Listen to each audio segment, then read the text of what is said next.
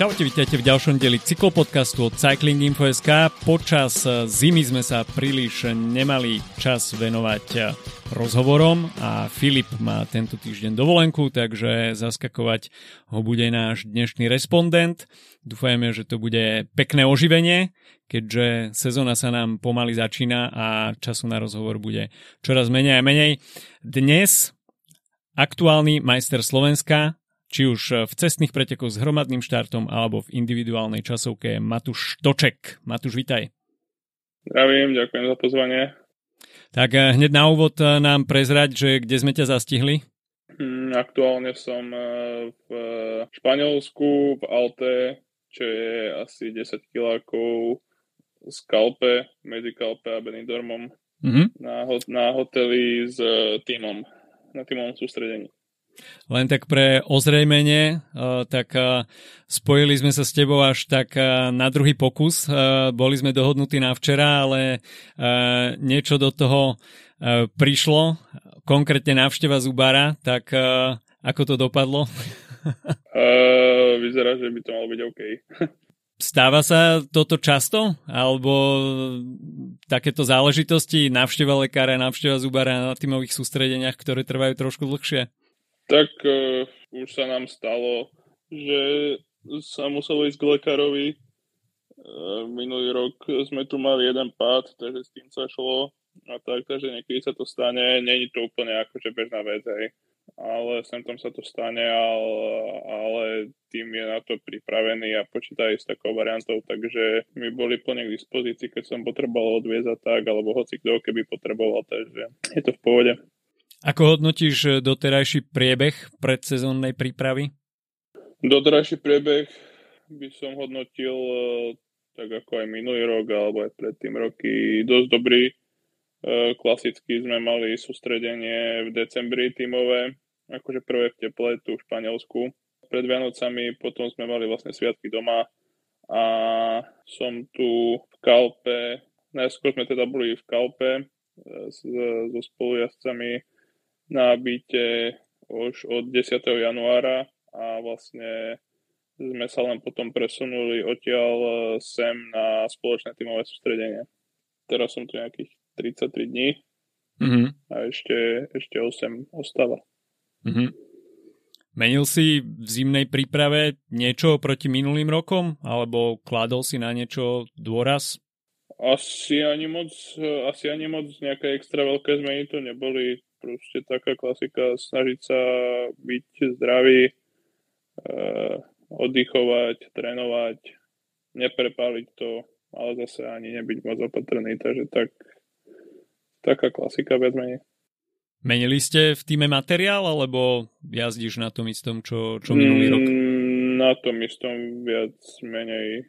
Bicyklostavý lapier, e, komponenty Shimano Pro, pok, prilba, okuliare, oblečenie takisto, ale takže viac menej to isté. Máme plus uh, sponzora na, uh, na výživu, ako klasika ostáva Penko a na regeneráciu máme uh, Pilar. Mm-hmm. Ja som sa o tebe dočítal, že kedysi uh, za mladých čias si aktívne lyžoval, tak uh, mal si túto zimu čas aj na lyže? Uh, úprimne sa priznám, že extra veľa som tomu nedal. bol som na bežkách, bol som na skialpoch, ale že by som bol viac ako asi 5 krát na skialpoch a 5 krát na bežkách sa nedá povedať. Čiže skôr len také, že keď sa dalo, tak som vybehol, ale moc som tomu neubližil. Porozprávaj nám trošku viac o, tý, o tej tvojej uh, lyžiarskej vášni z, z tých mládežníckých rokov, ako, ako to s tebou vyzeralo predtým, než si začal bicyklovať? Dosť to bolo podmenené tým, čo robil môj otec. V podstate robil vo Vysokých Tatrách e, na Zvojinskej chate. Takže k zime mal blízko. Mm, začal som vlastne s lyžovaním e, na Rači týme. Vlastne ako zim, ako letnú prípravu, v podstate ako veľa, ak nie všetky zimné športy, tak v letnej príprave majú cyklistiku. A bol som v tom dobrý oproti ostatným, bavilo ma to dosť. tak som to chvíľku kombinoval, ale finančne a hlavne časovo to bolo dosť náročné, takže sa trebalo nejako rozhodnúť a nakoniec som sa rozhodol pre cyklistiku a hovorím si, že dobre. V podstate ten tvoj majstrovský double, uh, teda časovku a preteky s hromadným štartom, tak nie je to tvoj prvý double, zaznamenal si takéto niečo už aj v juniorskej kategórii. Bol to možno práve taký impuls na pokračovanie v kariére? To by som asi úplne netvrdil, že vďaka juniorskému dublu pokračujem ďalej v cyklistike. Skôr to bolo proste tak, že som to bral od roka ku roku a vlastne by som vedel, že idem do, do kategórie 23 rokov a mal som možnosť ísť do Talianska, kde som bol 3 roky. Takže to v podstate ma tak posúvalo ďalej a ďalej a ďalej. Spomenul si ten prestup, e, ty si v podstate začínal e, v mužskej kategórii rovno prestupom do Talianska. E, v podstate je to krok, ktorý nie je úplne jednoduchý, človek musí trošku opustiť tú svoju komfortnú zónu, tak eh, je prestup do zahraničia niečo, mm, čo je pozitívnym krokom pre mladého cyklistu a odporúčal by si to aj ďalším, ktorí chcú zobrať tú svoju cyklistickú kariéru vážne? Tak ja som bol za to v prvom rade veľmi vďačný, že som mal tú možnosť ísť eh, do Talianska, alebo teda celkovo akože do zahraničia pretekať. A asi hlavne aj kvôli tomu, že od mala som bol vedený, že ako, aj keď som lyžoval, tak v podstate, ja neviem, mal som 10-11 rokov a išiel som, išli sme s týmom na týždeň eh, do Alp, alebo v podstate dva týždne sme boli doma, týždeň sme boli v Alpách na sústredení a tak ďalej.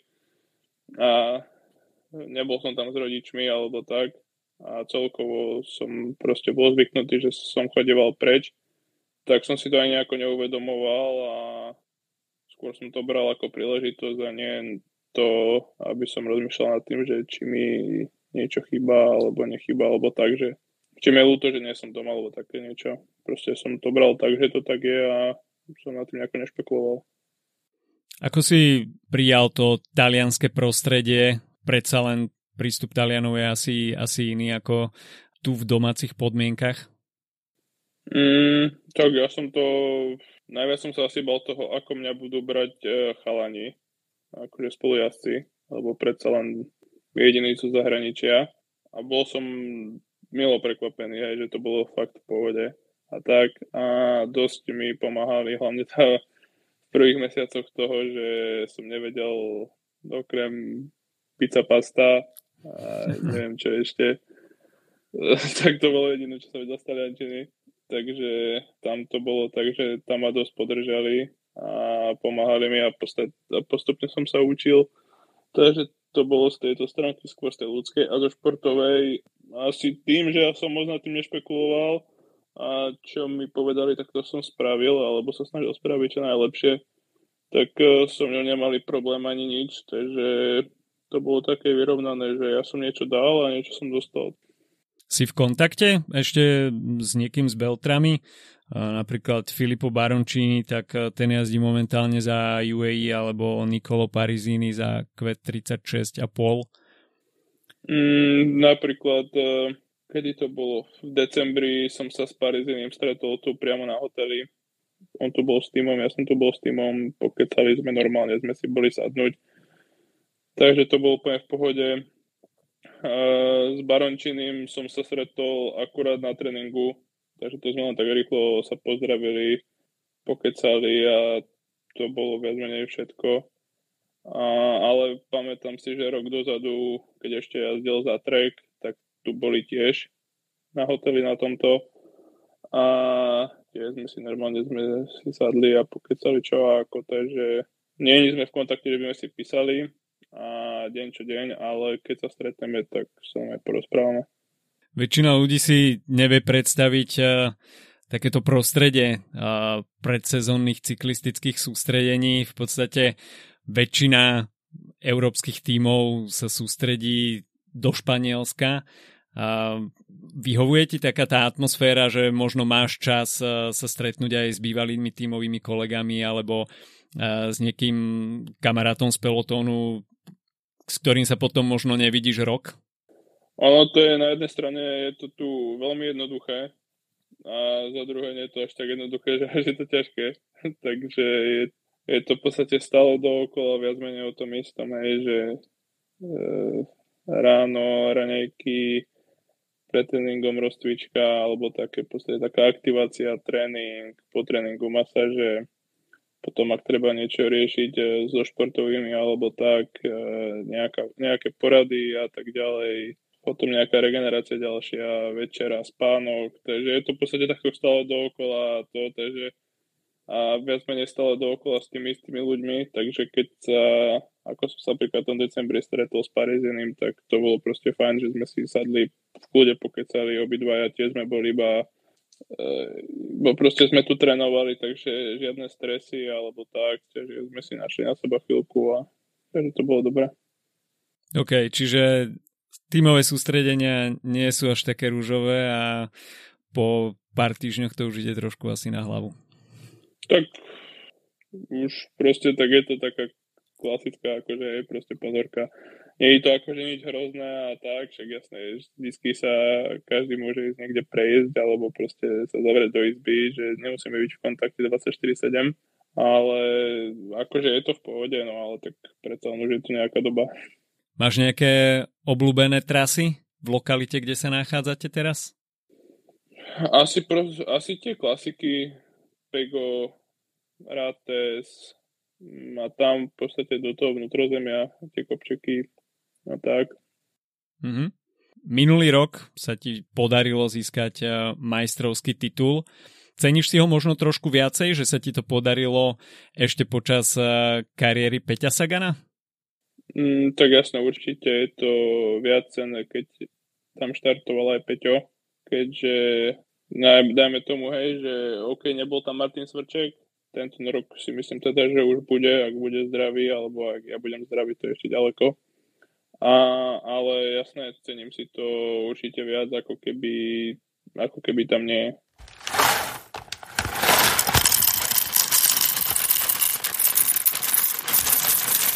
Teraz si dáme krátky coffee break s partnerom nášho podcastu slovenskou pražiarňou Kofeín.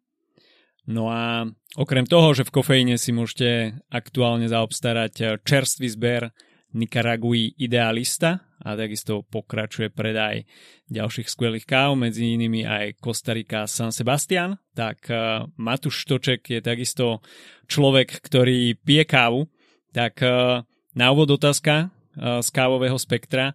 Uh, espresso alebo filtrovaná káva? Espresso. OK. Vieš si kávu pripraviť aj sám, alebo radšej chodíš do kaviarne? Uh, espresso, uh, lungo, uh, takéto zvládam, ale na cappuccino si radšej zajdem. OK. Čo pre teba uh, nesmie chýbať ku káve? Ja som v tomto skôr taký jednoduchší a nemám rád, keď tam je niečo naviac. Takže ani cukor, ani mlieko, ani nič, iba čisto káva. Môj človek, s kým si kávu najradšej vychutnáš? Uf, s dobrým východom slnka. Mm, OK. Ranné vtáča. A, dobre, tak e, toľko krátka e, kávo a spoveď e, Matúša Štočeka a my máme pre vás súťažnú otázku tento týždeň, ktorá sa bude týkať Matúša Štočka.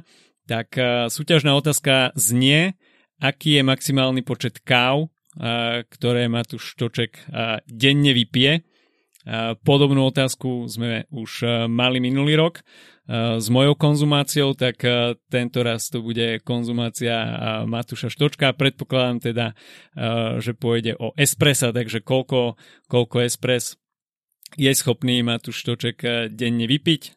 To je súťažná otázka, napíšte nám ju na našom Discorde, link na náš Discord nájdete v popisku podcastu a takisto ďakujeme slovenskej pražiarni Kofeín že sponzoruje náš podcast. Tak poďme pokračovať ďalej v rozhovore. Načali sme tú tému majstrovského dresu. Zmenilo sa pre teba niečo po zisku slovenského titulu? Samozrejme, máš tu čest obliekať majstrovský dres, čiže si rozpoznateľnejší v pelotóne. Prinieslo to nejaké citeľnejšie zmeny? Uh, prinieslo viacej ľudí si to všíma. Bol to taký bolo to dosť prekvapivé pre veľa ľudí, e, ten výsledok, takže všímajú si plus tým pádom, keď sme na pretekoch, tak uh, mám dosť výrazný dres oproti spolujazdcom, takže tiež uh, miestami už to nie je také, hej, že vedia čo a ako, kto som, čo som, takže už také tie plané výbuchy do tmy úplne nepripadajú do úvahy, takže si musím musím viacej rozmýšľať, že kde nastúpiť, ako nastúpiť, alebo čo spraviť tak, aby som zaskočil ostatných. V majstrovskom drese si sa takisto predviedol minulý rok na pretekoch okolo Slovenska, kde si zvádzal ten interný súboj s Lukášom Kubišom o eh, najlepšieho Slováka. V tom priebežnom poradí si bol na čele až do etapy číslo 3, ale potom tam prišlo, prišlo rozhodujúce stúpanie v tretej etape. Spomínaš si na ten moment? Spomínam si na ten moment. Bolo to vlastne stúpanie, bola to etapa, ktorá končila v Martine. Vedelo sa o tom už od začiatku minimálne tej etapy, že to bude rozhodujúci úsek a ten moment v tom Brdku bol silnejší, odišiel so skupinou, ktorá vlastne prišla do čo vlastne potom bola vlastne prvá skupina tých 7 alebo 8 ľudí a bolo to čisto na výkon. Tam není moc nad tým, čo špekulovať, bol proste v ten moment lepší a vyšlo mu to. Mrzelo ťa to potom trošku, alebo si to zobral tak, že OK, no tak tá interná súťaž je možno stratená, ale sústredil si sa potom na tie ďalšie etapy? Mm, jasné, mrzelo ma, že som sa napríklad, Martin mám fakt blízko domu, Takže to bolo také, že nepostavil som sa na pódium, ale neviem, moc nad tým som nerozmýšľal, keďže som tam nechal všetko, čo som v ten moment v sebe mal. Takže to bolo také, že proste naviac som v ten moment nemal. Nebolo to akože tým zapričené, že by ma niekto zavrel pod kopcom, alebo ja neviem, že by som mal nejaký technický problém, niečo na ten spôsob. Takže moc som nad tým nejako nerozmýšľal, už som sa potom viac menej sústredil na tú etapu, čo mala cieľ v Puchove, lebo to som mal tiež blízko doma, domu a bola to, bol to vlastne víkend, takže som tušil, že tam príde viacej ľudí a tým, že tam jazdím v tom okolí, tak e, budú to známi aj, tak som sa dosť tešil hlavne na to. A tam som sa, na to som sa tešil, že, alebo respektíve tam som chcel niečo, niečo ukázať, čo som teda úplne extra neukázal, ale neviem, nejako som to extra akože neriešil. V ATT Investments absolvuješ tento rok už e, štvrtú sezónu. Poškuluješ tak možno ešte trošku do budúcnosti, že by si sa presunul, dajme tomu, do nejakého pro týmu alebo World Tour týmu. Predsa len uh, vek ešte nemáš najvyšší, no a keď sa pozrieme na nejakú uh, tunajšiu geografiu, tak napríklad Jozef Černý alebo Jan Hirt prestúpili do World Tour týmu až po 25-ke tak e, kedy si to tak bolo, aj, že sa väčšinou prestupovalo prvým rokom už, že vlastne všetko si chalani odkrútili 23 proste v kvantitime alebo tak, alebo ja neviem, posledný rok 23 išiel do World Touru a podobne, ale tá doba skončila, už to tak proste nie je, podpisujú sa mladí, mladí ľudia, to sa moc nedá porovnávať, ale určite proste keď človek má výsledky a nebudeme si klamať kontakty, tak uh, sa dá prestúpiť. Aj si to tie týmy všímajú. A tým pádom, že vlastne sme mali dosť dobrý minulý rok ako tým, tak uh, a sme skončili v top trojke v európskych konti týmoch, tak uh, máme pozvánky automaticky na všetky dvojkové preteky. A takisto sa aj ľahšie vybavujú mie, miestenky, alebo ako to nazvať, na vyššie preteky, kde pochopiteľne sú lepšie týmy a zajsť niečo tam, tak je to zase o niečo väčšia reklama, aj keď sú tam tie prokonty týmy a pár World Tour týmov.